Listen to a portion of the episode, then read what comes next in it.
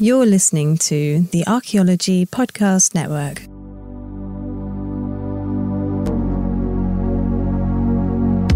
You're listening to the I Dig It podcast, a podcast where we talk about the student perspective of navigating the world of archaeology and anthropology. I'm your host, Michaela. And I'm your host, Alyssa. Just a, a, content warning this episode will contain some mentioning of domestic violence and skeletal remains. Welcome back to another episode of the I Dig It podcast. Today we have a guest.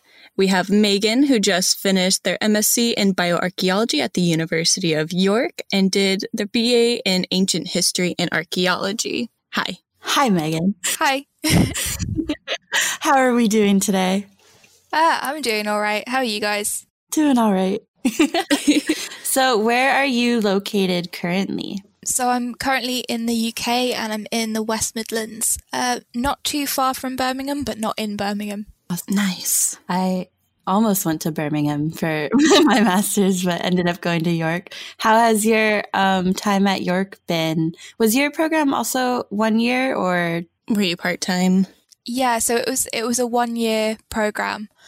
Obviously, was particularly weird last year. Mm. Um, mm.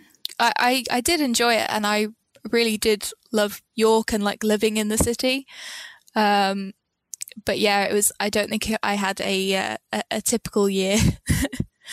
That's crazy. The first half of it was regular, normal in person, right? Yeah. And then when did it start to go sour? so there was like a very there was a weird little atmosphere sort of from the end of January into March where we were all sort of chatting there was it was it was always sort of the elephant in the room of like is something going to happen um, and we had one experimental archaeology class where we had to wear masks and it was a situation where they went yeah, yeah, keep the masks because you'll need them. And we sort of thought it was a joke. It was it was that sort of level. Obviously now I have about seven reusable masks. Um, so so it's it's less of a joke now. But we had we had two cases. We had the first um, reported cases in the UK, and one of them was a York student. She wasn't an archaeology student, as far as I know, but there was a lot of worry about that for sure. And it was we I, I managed to finish all of my taught classes and I was in the library looking at stuff for my dissertation and I got an email saying your dissertation can't go ahead as planned because um, there's this big nasty virus. I don't know if you've heard about it.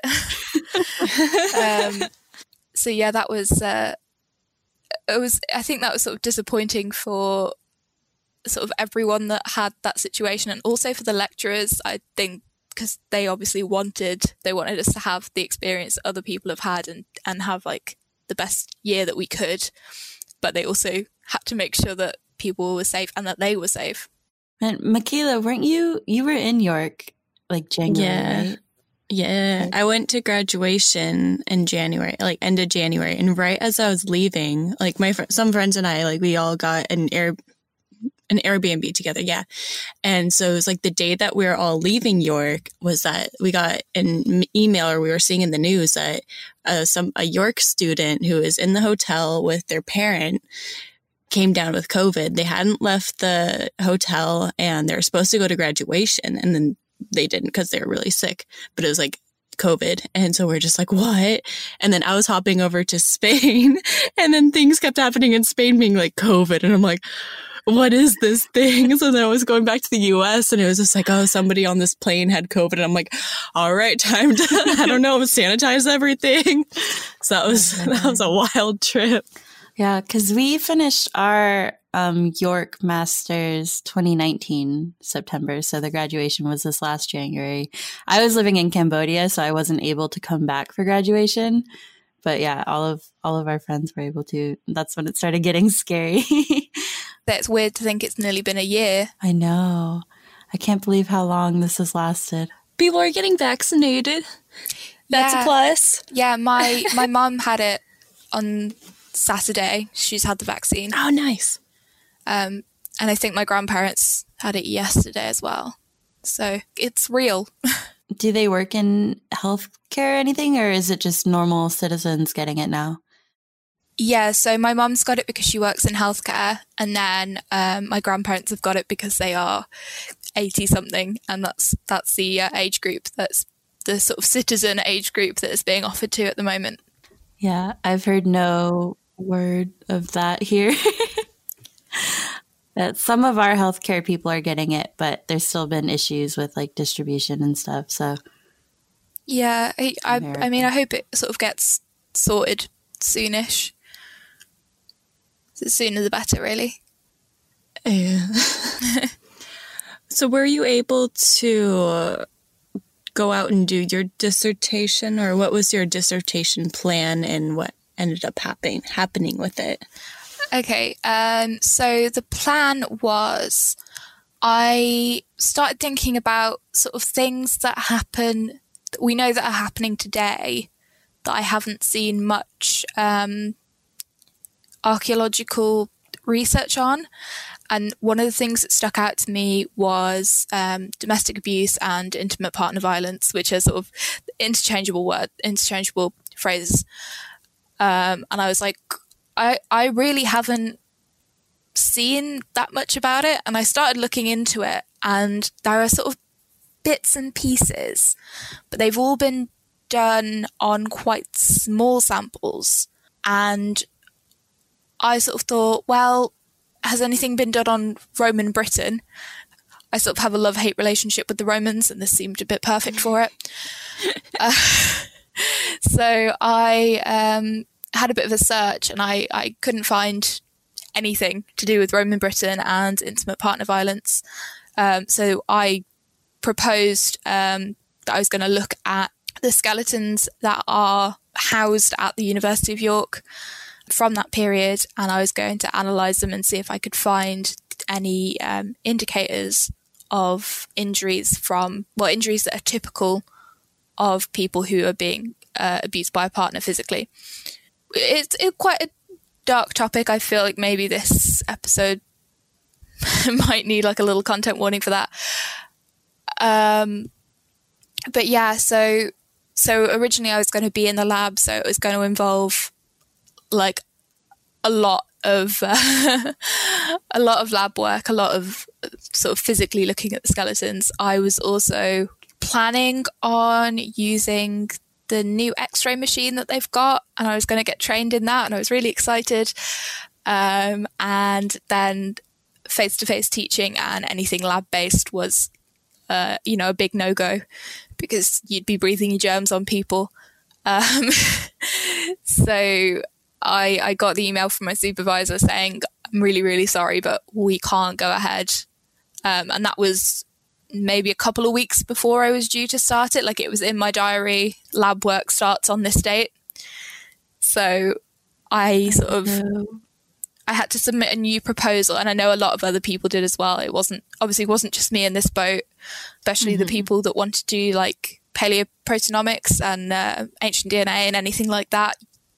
They couldn't go into the lab, so they couldn't do it. So I was like, could I do it based on data that is already existing and is already out there. And my supervisor was like, yeah, yeah, we could do that. So I ended up going through the reports of over 3,000 individuals over like the oh, nine months from, I think it was 70 something sites, all in England. And I went through all of those and um, noted down things like preservation and any injuries that these individuals had. And I, I did find some quite convincing cases. There were there were one or, one or two that I was like, yeah, there was something going on here, but it is quite a, um, a difficult thing to say for certain. Well, most things are quite difficult to say for certain, but this is like a particularly difficult one because you don't know who has caused the injuries or even how the injuries were sustained. Mm. Wow, that's awesome that you were able to get access to such a huge data set from remote study. Yeah, I was um, I was very very lucky that one, my supervisor was really helpful and got a lot of reports for me. And also, I, I was able to reach out to other researchers who would just email me stuff, um, which meant that I had like a lot of reports and I just kept finding more. And it got to the point where I was like, I, I have to stop now.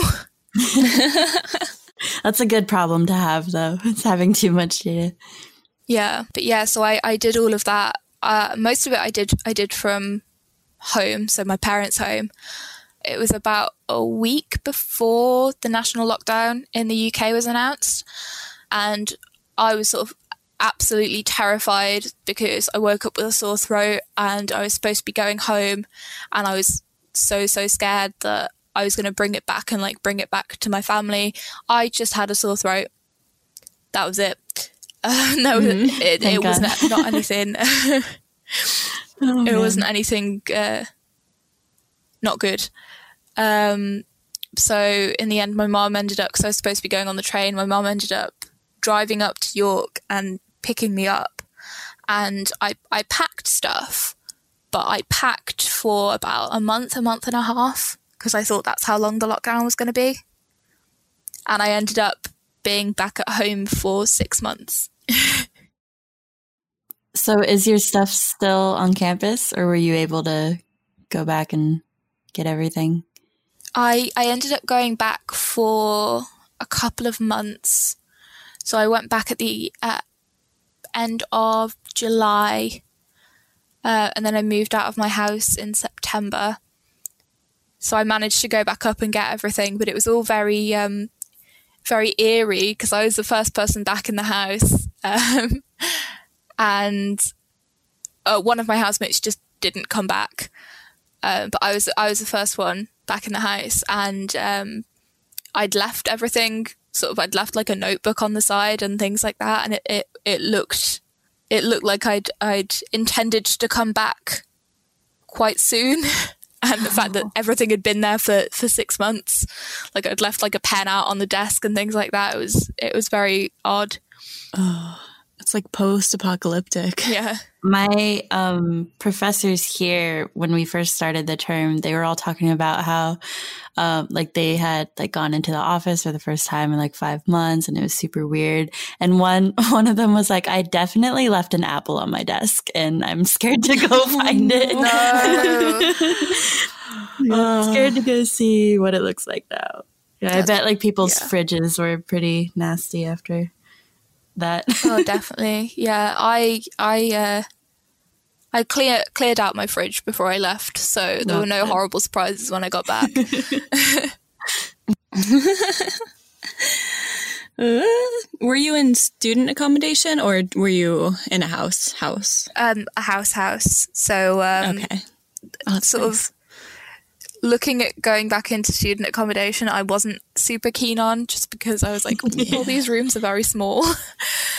um, yeah. Or the studio apartments were quite a lot of money, and I, I didn't have that money.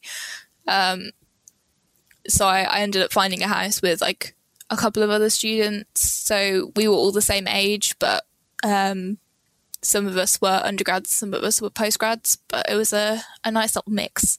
I I wish I would have looked into that more. I felt like it was too hard as like a foreign student to yeah. find like housing housing. Yeah, I was in a shoebox in Halifax in York. I was at Wentworth. I I splurged on like the bigger Wentworth room. I'm like, oh, everyone's like grad students, so I'm not gonna hear all the partying of the undergrads. So I'm just like, all right. And then I was just like, ah, there's a bigger room. Okay, I'll do that. And it was like double the size. I'm like, nice. So I had my VR headset in there, so I was able to do like my research and stuff. Looking back on it, I wish I did Student Castle, even though it was more expensive.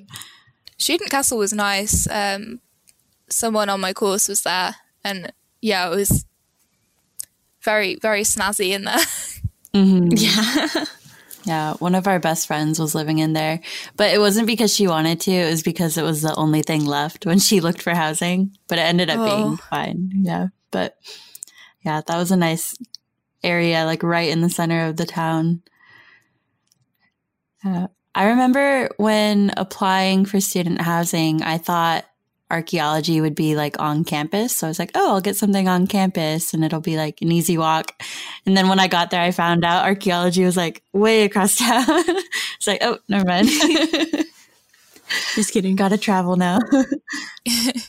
I went to an open day and I, I, for some reason, I couldn't go to the postgrad open day. So I went to an undergrad one and just like at every opportunity, I was like, by the way, I'm looking to do a master's. And I was like, looking on the map, I was like, where is the archaeology department? and they were like, you have to get on the bus. So got on the bus and went. And I was like, this is really cool. But because I did bioarchaeology, I was um, split between Kings Manor and the like actual campus. Um, but my house was in quite a sort of convenient place in Tang Hall that meant I could get the bus. I could walk into town. It would take me about like half an hour, but if I was feeling lazy, I could get the bus. And then I was not too far away from Wentworth, which is where like all the bioarc stuff is, so I could go there as well. So it was a nice, nice location. what were some of your favorite places on campus? I really liked um, I think it was I think it was the Edge when you guys were there, the the cafe that's in Wentworth. That- yeah, and they they turned it into veg. oh, oh. interesting. Oh yeah, they were like in the process of turning it into something else when I was there, and I was just like, all right, whatever. Yeah. just go to the library. Is that where they had the Starbucks? Yes. Drinks. Okay, yeah, yeah. so I when I started it, there was um like a big signs everywhere that was like, come to the only vegetarian restaurant on campus. And I was like, well, I can't not. I have to. um, yeah. Because I'm a vegetarian and then I'm also lactose intolerant. So I eat a lot of vegan food. so mm-hmm. I'm vegan. so th- this was like a place that was like, had like a lot of vegan options. And I was like, nice. Oh my God why didn't this exist I know, when I right? was living right next to it? I'm mad. and it, it turns out it was right opposite where I had all of my labs as well. so, so convenient. Whenever we had, because labs were like four four hours, they were really long. So whenever we had a break, we would go there and get. Um, we always would get like a Starbucks and then we'd be like, we've already had breakfast, but they have the breakfast burritos. So there'd be like four of us sat there like eating our breakfast burritos. Like, this is fine. We're exerting a lot of brain energy. exactly. Oh, that sounds so good. Yeah. I worked in that little lab right across from there also for a little bit because I was working with Penny Spikins doing like a GIS project for some of her old research, but that was our what was it work placement? Is what they called it. Yeah, that was my work placement out there. Yeah. Did you do a work placement also? No, I don't know whether maybe I would have had the option to if things had been different. Um, but yeah, because sort of I, I had about six months of normal teaching and then uh, it just sort of all went out the window. Especially with the digital program, we had to do one. I know other programs didn't have to do a work placement. Oh. Yeah. So I'm not, I think it was us and cultural heritage management had to as well. So how how did your classes go and everything? I'm glad you got to finish your classes before everything went down. yeah, nice. I'm really glad as well. I feel I feel really lucky because I know some other people, not necessarily at York, but from other unis. I know people they didn't finish their teaching, um, which was really really rough for them. Yeah, I think they went well. I I did really enjoy it. Yeah, it was it was a nice um, nice like routine to have, and it, there was a very sort of nice um, atmosphere like with the bioarc students and then also like the people who we sort of crossed over with. Um, so we we did like a couple of like group projects and things, or like we'd work together in a seminar, and it was just like a a very like friendly atmosphere, which is what you want when you've just moved to a new city. yeah, that's so good. Did you guys have to do assessed lectures? Um, so I was actually kind of looking forward to that. And then they were like, no, you can't do that. what? No. What? yeah. So our dissertations were marked entirely on like the dissertation itself part. rather than like Wow. presenting it. I mean, I was like super anxiety about this assessed lecture, so I would have loved that. Because, yeah, I think I was I was quite anxious about it, but also I was like, this will be like a good experience and like because I, I want to sort of develop my public speaking,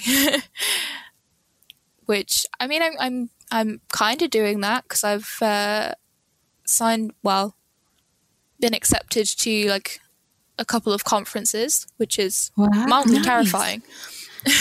But congratulations. Thank you. Is it from your dissertation research? One of them is, um, but it's one I'm doing a poster presentation, um, and that's for like a Cambridge student conference. Um, and the other one is in Iceland, and it's the Háskóli Íslands um, uh, conference on the medieval North. I think it's I think it's the full name of it. Um, but I'm going to be talking about Viking Age disability, Oh, and that paper isn't finished yet, so it, it needs a little bit of work. Uh, so I'm working on that after my day job at the moment. So I, I'm I'm quite busy. Congrats. That sounds Yeah. awesome. I hope the Iceland thing actually happens in person. yeah, so they've they've um, they sent emails out saying, let us know if you want to do it in person or online, um, and if things haven't improved enough because it's in April, so they were like, if mm. things don't look like they're going to improve enough, we're going to do it all online. But at the moment, they're going to be the plan is to do some online, some offline. But like, I love Iceland, so I really want to go, and I haven't been on a plane in so long. you're just like, sign me up. I'm going. Yeah. I was like, please, can I go? Oh, that's so exciting. Iceland's definitely on my bucket list. It looks so beautiful. yeah, it's um make sure that you budget for it because it's a pricey country. Uh yeah, if you have like a, a kitchen, it's one of those places where it's not too bad. But if you're like going out to eat, you you need like a sizable budget for it. Oh my gosh. I've I've heard things about just the economy and just how everything's just really pricey. I'm like, you know, it makes sense, yeah. but dang, my theoretical wallet already hurts. But their coins are really pretty and they have fish on them. Oh, So it sort of balances ah, out. yeah, their currency is really pretty. Yeah. nice. And we'll be back after this break. COVID permitting, what are your goals for your post grad life? What's the ideal path? Ooh, the ideal path. The Um, ideal path. And then backup plan B and C. Yeah, it's it's sort of a difficult question because my sort of initial plan was I was like, well, I'm gonna while I'm doing my dissertation, I might see if I can get a bit of fieldwork experience, and also I'd be getting that lab experience. So I was like, lovely, nice things to put on my CV. Um, and then I I didn't get that, and a lot of places are very reluctant to have volunteers on digs at the moment because of health and safety. So I've been trying to get on to some archaeological traineeships, and um, so far it's not gone well. Maybe it's not gone horribly, but it's not gone well yet. I'm I'm holding out, so I'm I'm working on trying to get my sort of field work off the ground. But I have also seen a couple of like PhDs advertised that I'm a bit keen on.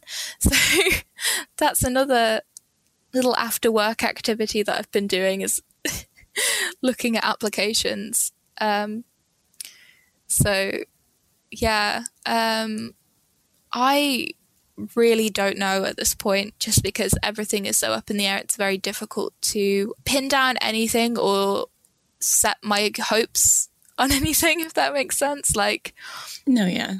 Sometimes I'll think, oh, that would be really great. So, some some museum jobs I'll look at and be like, oh yeah, I'd love to do that. And then I look at the sort of situation that museums are in at the moment, and I'm like, is it feasible right now?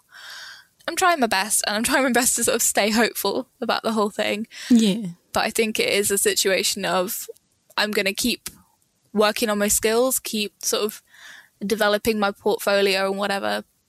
But I'm not looking for anything in particular to sort of jump out at me yet. That's fair. Especially, it's like nothing that's happening in the world is anything that like we can control. And so it's yeah. just like, okay, what can I do in my own bubble to progress myself? And like, what can I do to help me be better for other things that will come along and like whenever they do? So that's really cool that you're doing that and like you've applied to all those conferences and you're going to be doing all that cool stuff. Yeah, I'm I'm trying to see what I can do online mostly.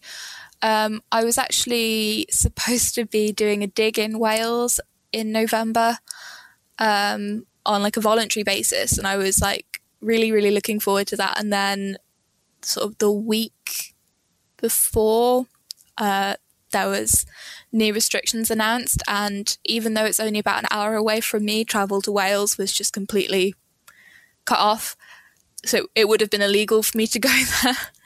Um, and oh, I, I wasn't about to break the law. so, yeah, that was a bit of a tough one and sort of getting used to the fact that, like you say, there are things that are completely out of my control that do sort of factor quite heavily into my life and like into my future. Mm-hmm. So that's, um, yeah, that's something. Yeah, I think everyone's going to have like a one or two year gap on their resume for this time. so hopefully it it's not too jobs can't be like, so what were you doing these one to two years? It's like, oh, you know perfectly well yeah. what I was doing in 2020. yeah, they can't be like, it seems like you personally had a bit of a rough year. yeah, that's, uh, man, what a year. I just it feels like it's dragged on forever, but also like it only just started. Yeah, it was just March. Now it's December, but also it feels like it's been 14 years. Yeah, it it was June for like 16 months. So yeah. March 657th. yeah. Oh man. Yeah, I just saw some news today about cases in Britain getting a little scary with like a new strand of COVID to where yeah. like Hong Kong is closing off flights to Britain or flights from Britain. Yeah, so mm-hmm. my understanding of it as just a person who's here with with no other qualifications in COVID knowledge is that there's a new strain and they've said it's not more like deadly, so the mortality rate isn't any worse, but it travels, it, it's more contagious, which is not what we want for cases. So, no. yeah. Oh, no. Well, I hope you stay safe and away from that as much as you can. Yeah, I've I've managed to get a, a job working from home. So that was I oh, think nice. one of my one of my big concerns was that I you know, I needed a job, but I didn't want to have to go out into the germ world. So I, have managed mm-hmm. to get mm-hmm. one where I can. Is can, it can, archaeology related? It's not. so I I and that's managed yeah, I haven't managed to get anything sort of degree related, but it's mm-hmm. a three month contract is the job that I'm currently on. Nice. Um, and I can do it all from home, which mm. Even better. Yeah, which really suits me right now. Yeah. Working from home and money. Yeah. Beautiful. I love it. what kind of led you down the path of archaeology and how you first got interested in the topic? Yeah, I think so. I think there are sort of several things that all um, pointed me in in this direction. Um, because you know when you're looking back and you like look back at things in your childhood and you go yeah, that was the beginning of something. I don't know if you guys ever saw it. There was a Canadian TV show called Mystery Hunters that was like for kids, and it was on Discovery Kids. And um, I used to watch it when I was at my grandparents' house after school. And it was really cool. And sometimes they would look into ghosts, and sometimes they would look into things like Egyptian mummies and be like, well, how did this person end up where they are in a pyramid or in a cemetery somewhere? And they, I remember this one really distinctly, and I spoke to my dentist about it the other day. so that this is how I must have been about six or seven when I watched this, and it, it stuck in my head. There was one where they were talking about this ancient Egyptian woman, and they showed like a facial reconstruction, and they were like, and archaeologists have have like looked at her and have worked out how she might have died, and they showed like that she had a dental abscess, and they were like, when when you get a really bad dental abscess, you can get blood poisoning and it can kill you. And I was like, oh my god, how cool is it that they've worked that out? But also, oh, I really need to go and brush my teeth right now. and I, this is why I was talking to my my dentist the other day, and I was like, I think I've got a problem. Like, I keep grinding my teeth, and he was like, No, I mean, I I can't see anything wrong with them. Like, they're not that bad. Uh, and I was like, Yes, but I'm really scared that I'm going to end up like that Egyptian mummy. and he was like, What are you on about? And he was like, I promise you that will not happen because you come to a dentist. And I was like, oh, yeah, that's true. um, but yeah, they, they had, so they had that, that um, one. And they also had, um, they were talking about like Peruvian child ice mummies. And I thought they were really cool because you could, you can see their braids. And I thought that was just like amazing and uh, you know, I still do think that's amazing. Uh, I yeah, it, it, was one of those things. It's like, was this appropriate viewing material for children? Who knows? But I, I was absolutely fascinated by it. Man, when you said Discovery Kids, that just like gave me so many flashbacks. I haven't thought about Discovery Kids since I saw it on TV. I'm genuinely quite bitter that it, it was like cancelled. Wow. I'm going to go on a Google binge now, Discovery Kids stuff after this. Yeah, I'm sure a lot of Mystery Hunters was not factually correct, but I it was a gateway. Yeah, um, and then that's all that matters. The other sort of thing um, that I think opened doors for me and opened my eyes to things was um, I went to a grammar school. I don't know if you guys are sort of familiar with the concept or whether I should explain. explain, please. okay. So in the UK, um, there are secondary schools, so 11 to 16, that are called grammar schools. Um, they were designed, sort of, to my knowledge, to give like um, a sort of almost like a private school experience, but to kids that weren't paying fees. So you sit an exam to get in. So it's supposed to be, doesn't matter what your background is, if you pass the test or if you're in the top um, 150 people who pass this test, you you get to go to this school and you get this like high quality education. Um, doesn't always work in practice, but that that's the theory. Um, because yeah, they have they have this whole thing of it doesn't matter what your background is, and then you have to pay four hundred pounds a year for the school bus, and you have to buy the uniform from specific shops, and the trousers have to have a logo on them. So, if you're coming from a low income family, it, it is actually quite tough. But anyway, I went to a grammar school and in year seven, which is like our first year when we're 11, they gave us the option to choose an additional language. So we had to learn French. And then they were like, and you have to choose another language as well. And the language options that I had, I think, were Spanish, German, and Latin. so obviously I chose Latin because that is the most useful in the modern world. um, and now I'm like, why can't I speak Spanish? But so I, I did Latin, and part of our like Latin courses were uh, Roman history, essentially, uh, and that's when I got I got really like into it. I got really into like ancient history, and I was also like, there's a lot of things that the books don't say, and that they're like that that isn't written down. And I was like, oh, there's this thing called archaeology, and you can you can find things that aren't written down, and you can interpret things, uh, and that all really um, became like a big thing for me when we went on a school trip to Pompeii, and I was like, I was like, this is cool, this is very interesting. um, and I've I've been back to Pompeii a lot. Like I know it quite well. I can find my way around like somewhere that I've lived. But I've never worked I'd like to work there. That would be interesting.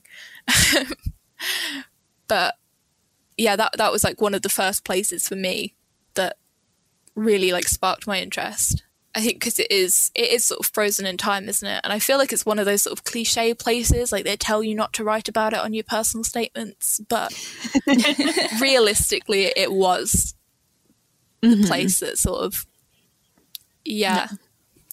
And it's not like you're just like watching it on TV. You were there, so you can write that all over your personal statement. I love how they have to tell you not to write that I bet everyone in the UK gets to visit Pompeii for school or quite often, huh? Yeah, maybe not for school, but it's like if you're if you go to Italy, you can go to Pompeii and you can go on the um, slightly terrifying train journey from Naples to Pompeii. the trains are very they're very like little and like rattly. Mm. Um, it's part of the experience. Yeah, I, I went with my family a couple of years ago, and I've obviously been on this train journey like a couple of times. And the first time I did it, I was 14. so for me, I was like, I know where we're going. And my dad was like, we're on the wrong train. You've taken us on the wrong train. We're going in the wrong direction. Like, he was like, we're going to get robbed. We're going to die. And I was like, we're on a train. We're fine and we were fine. So it I've all got worked this, out. Dad. Like who's been here? Me. I know where to go. My family were like, "We don't need to pay a tour guide. We have you." I was like, "Oh God." That's cute. Uh, yeah. It's like, yeah, that'll be um, 14 pounds an hour. And yeah. actually, I'm going to charge you an euro, 14 euro an hour. Where's yeah. my compensation? Yeah. They bought me a lot of pasta, so it all worked out. yeah. I was going to say, oh, they, they probably pay for things. Parents on trips, you know. Yeah. I really want to go to Pompeii. I've yet to to go at all. I feel like that's a rite of passage. my next destination of travel is Italy. I've been learning Italian because I'm going to go to like my ancestral area where I'm like my family like origin originated from. Mm-hmm. And so I got to go to Pompeii. Yeah, you have to. You have no option there. no. if I'm there, I got to go. I think Rome is really interesting as well like because the archaeology is such like a prominent part of the modern city which you don't get everywhere. Like it's not sort of I, I guess in York it is but in a, a, lot of places the, the sort of archaeology is um, you don't see it. Whereas in, in rome it, it's big. You can't miss it. Really can't miss like it yeah. there's a giant coliseum right there or something. Yeah i think maybe yeah maybe, maybe. possibly uh, i thought that was the new football stadium i wouldn't be surprised if that happened I just think about the Lizzie McGuire movie sometimes when I think about the Roman Coliseum. That's my only exposure to Rome. it's like my first exposure, Lizzie McGuire movie in like 2003 or whatever. just kidding, just kidding. Quality TV. I think that's what I envy most about other countries is like living in the past, just like surrounded by monuments and stuff. Like living in Cambodia, you have these like massive temples all over the city that have been there for thousands of years. And people are just like hanging out on the steps casually, like drinking a coffee. it's like it's like this is so cool. And we'll be right back after this break. So, one last question would be if you could work anywhere in the world, work with any like data set and just particular areas, where would you go? Hmm. Yeah. There's too many places that I want to go is the problem. There's um Top three. top three, okay. I I do think that I'd like to um do some work in Egypt. I, I don't know how how the food will agree with me, but but yeah, I I would like to um to to get involved with some work over there if possible. I think Pompeii has to be on the list. Like, Oh, yeah. I was waiting for that one. I know. I was waiting for Pompeii. Doesn't have to be anywhere new. yeah, there there's a project. Um, I think I'm I'm not entirely sure on like updates of it, but back in sort of 2018, 2019, um, there was a project that was focusing on X-raying the plaster casts, which obviously the sort of bioarchaeological evidence hasn't hasn't been looked at as much as like you know the quite upsetting sort of visceral horror of these people died this way um, but there's a lot more that you can find out from like using bioarchaeology than just how a person died I think that's something that people that people miss when I tell them like what I studied. They're like, "Oh, so you can work out how someone died," and I'm like, most of the time, no. most of the time, it's you work out how someone lived, which you know is sort of like a lot more interesting to me than working out how someone died. But yeah, I I think looking at looking at like the people from Pompeii and seeing like what we can figure out from them that would be like a really amazing experience and also I just I want to know a bit more. And then I I think a sort of a, dream that I don't have enough knowledge in this area would be to look at sort of pre-Columbian mummies. Um, I'm thinking mainly Peru. Mm-hmm. And like that that area. Um that that's something that I'd be really keen. I don't know whether I'd be able to work there or whether it'd be me being like, tell me stuff, please. I want to learn. because I, I don't know. I don't think I have that knowledge. I don't think I'd, yeah. I think it would be a, a situation where I'd, I'd just want to learn. Mm-hmm. but yeah, that would be, that would be pretty amazing, especially given the sort of um, mystery hunters inspiration for me. I see it. I see it. Megan Mystery Hunter going around the world solving mysteries. I love I really don't think that they solved much on that show, but it was cool. but do you know what? You will. Yeah, I will. I'll solve those mysteries. they, they created the viewers who will solve them. So Yeah. Aw. They're just like, oh yeah, haha, we can't do it. Somebody else do it so we can hire you on later on in life. Mm-hmm. It needs to come back. It needs to make a comeback. you should do it. I'll write to I'll come the back from you. whatever the Canadian studio was and be like, "Hi, I'm, I'm interested." interested. Continuing your your mystery hunters. I'll be your host. Yeah, Pay me to go do these different researches around the world. Thank you. Bye bye. Except it'd be a TikTok series instead of TV. oh yeah. no one can focus for more than like a minute anymore. We have to make it TikTok. You know, I, that could I could see that. I could see it working very well. Yeah. Yeah, have you Yeah. guys actually? Have you guys seen um, the Black Country Living Museum on TikTok? No. No. Okay, so I I'm gonna big recommend that now. If you if you use the app, look it up. Um, that is my local museum. So Oh. you'll have noticed at the beginning I said I'm I'm I'm near Birmingham, but I'm not in Birmingham. Mm-hmm. I'm in the Black Country. Nobody knows mm. where that is. Giving um, that like geographical location was very helpful. It's like I'm here, but not here. Yeah, this is this is my local museum. This is somewhere that I I went a lot. Everyone looks so cool. Yeah, they all dress up and role play. That's awesome.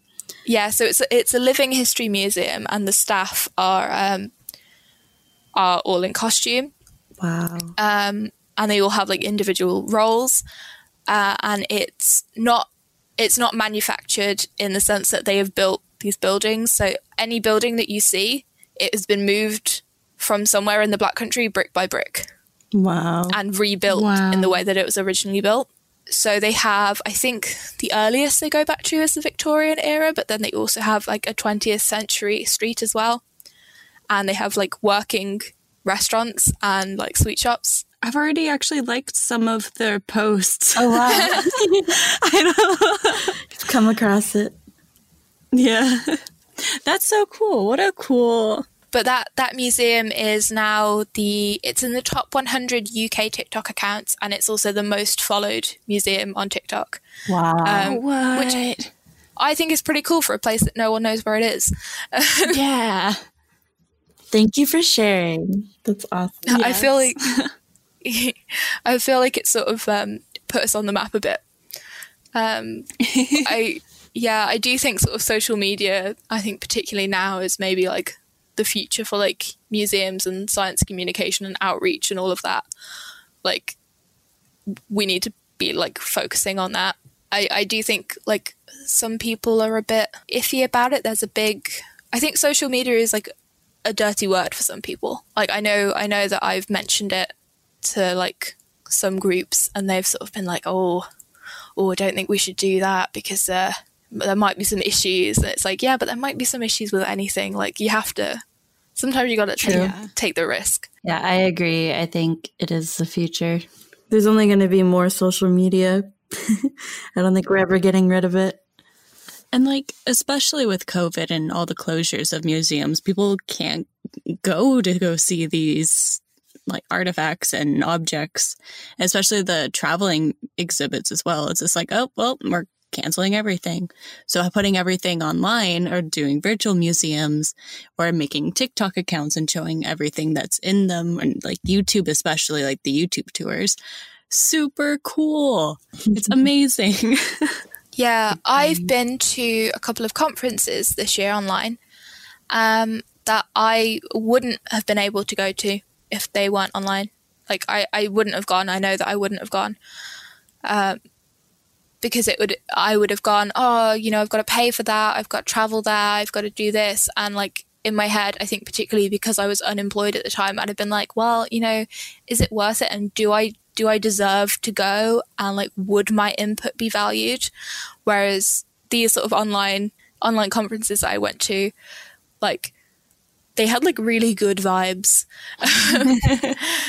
um, so I went to like the Museum Association conference and I went to the Fair Museum Job Summit. And then I've also been to like a couple of like archaeology talks as well that have been hosted online. And I've like found those really interesting. And like, because a lot of them were based either like they were like in the US, one was in Cyprus, um, a couple were in York while I was at home um, and yeah, they were just things that I would have missed if we weren't doing things online. It's become a lot more accessible to people. Yeah, but that's really cool because it adds on to accessibility. And it's, it's like people who haven't been able to access these conferences and being able to go different places, like been struggling with this for their entire lives. And then now there's just so many more doors that have been opened unfortunately, because of COVID. But I'm glad that these doors are opening and people are seeing the benefits of putting things online. Yeah, I think I think it will have like so many like benefits like in the long term and I really hope that we do continue to uh to you know keep things accessible because yeah there, there has been this like big push for accessibility recently as well um which you know I'm a big fan of. Love to see it. I think like one of the things that like I've noticed like particularly like with online conferences and things like that is um several people have like commented like this is really good because I didn't have to arrange childcare. Something that I've noticed this year is like a lot of like the researchers that I like really really admire are like women who have like young families or like just have like children in general and the sort of societal expectation that's placed on them could make things less accessible for them and i'm glad that that, that there are things that are being put out there that mean that more people have access that that means that they could also be like they can succeed Yeah, I think like big big companies are realizing how much they can do online too, which is really cool. And people can work from home, not having to find places for their kids and stuff. So yeah, my my mom's been talking about that a lot lately too, and just about like how much she's been able to get done around the house because she's at home instead of having to wait until she gets home at five or six every day. So yeah, I think we're all realizing how we can change our world to make it a little more easy for people. Yeah, I think it's been a big thing for like um like the disabled and like chronically ill communities as well. So I know a lot of people that have been talking about how working from home has really like improved their quality of life and how that was not something that that employers considered before. Like a lot of people were turned away from jobs because they said I would like to work from home some days and they were like told that it would be too completely impossible. But this year has shown how possible it is. It's like, no, it's not. It's quite easy, actually. It's like hopefully they can keep it up and for the people who need and want to be working from home and not be in an office setting Mhm. that they can. Because it's like it's totally doable to do your work from home.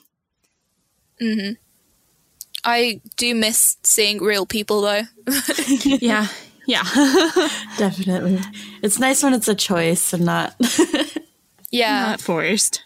Uh, remember when we could be in an elevator with more than one person? what? No. Not sure I understand.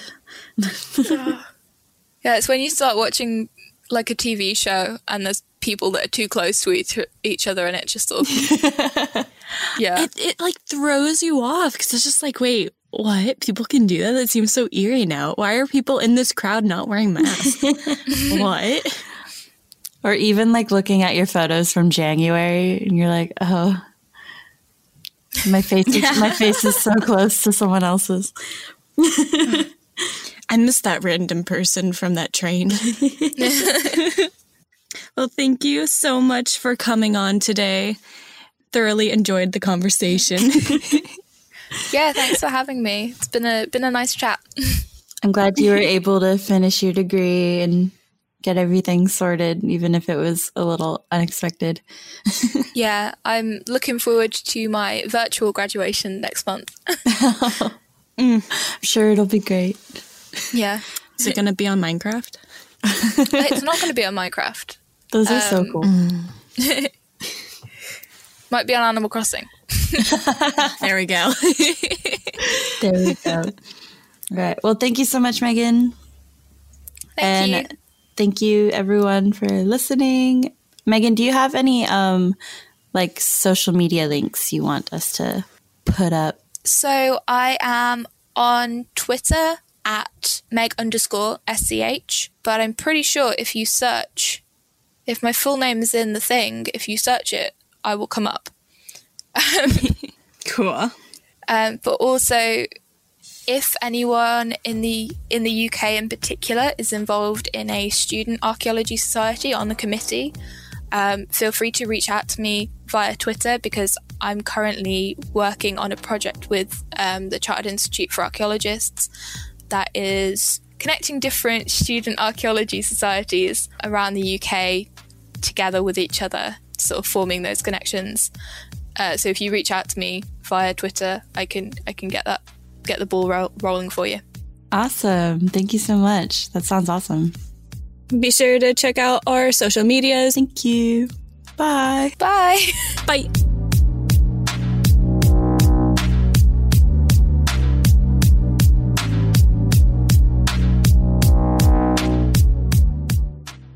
This show is produced by the Archaeology Podcast Network, Chris Webster and Tristan Boyle in Reno, Nevada at the Reno Collective. This has been a presentation of the Archaeology Podcast Network. Visit us on the web for show notes and other podcasts at www.archpodnet.com. Contact us at chris at archaeologypodcastnetwork.com.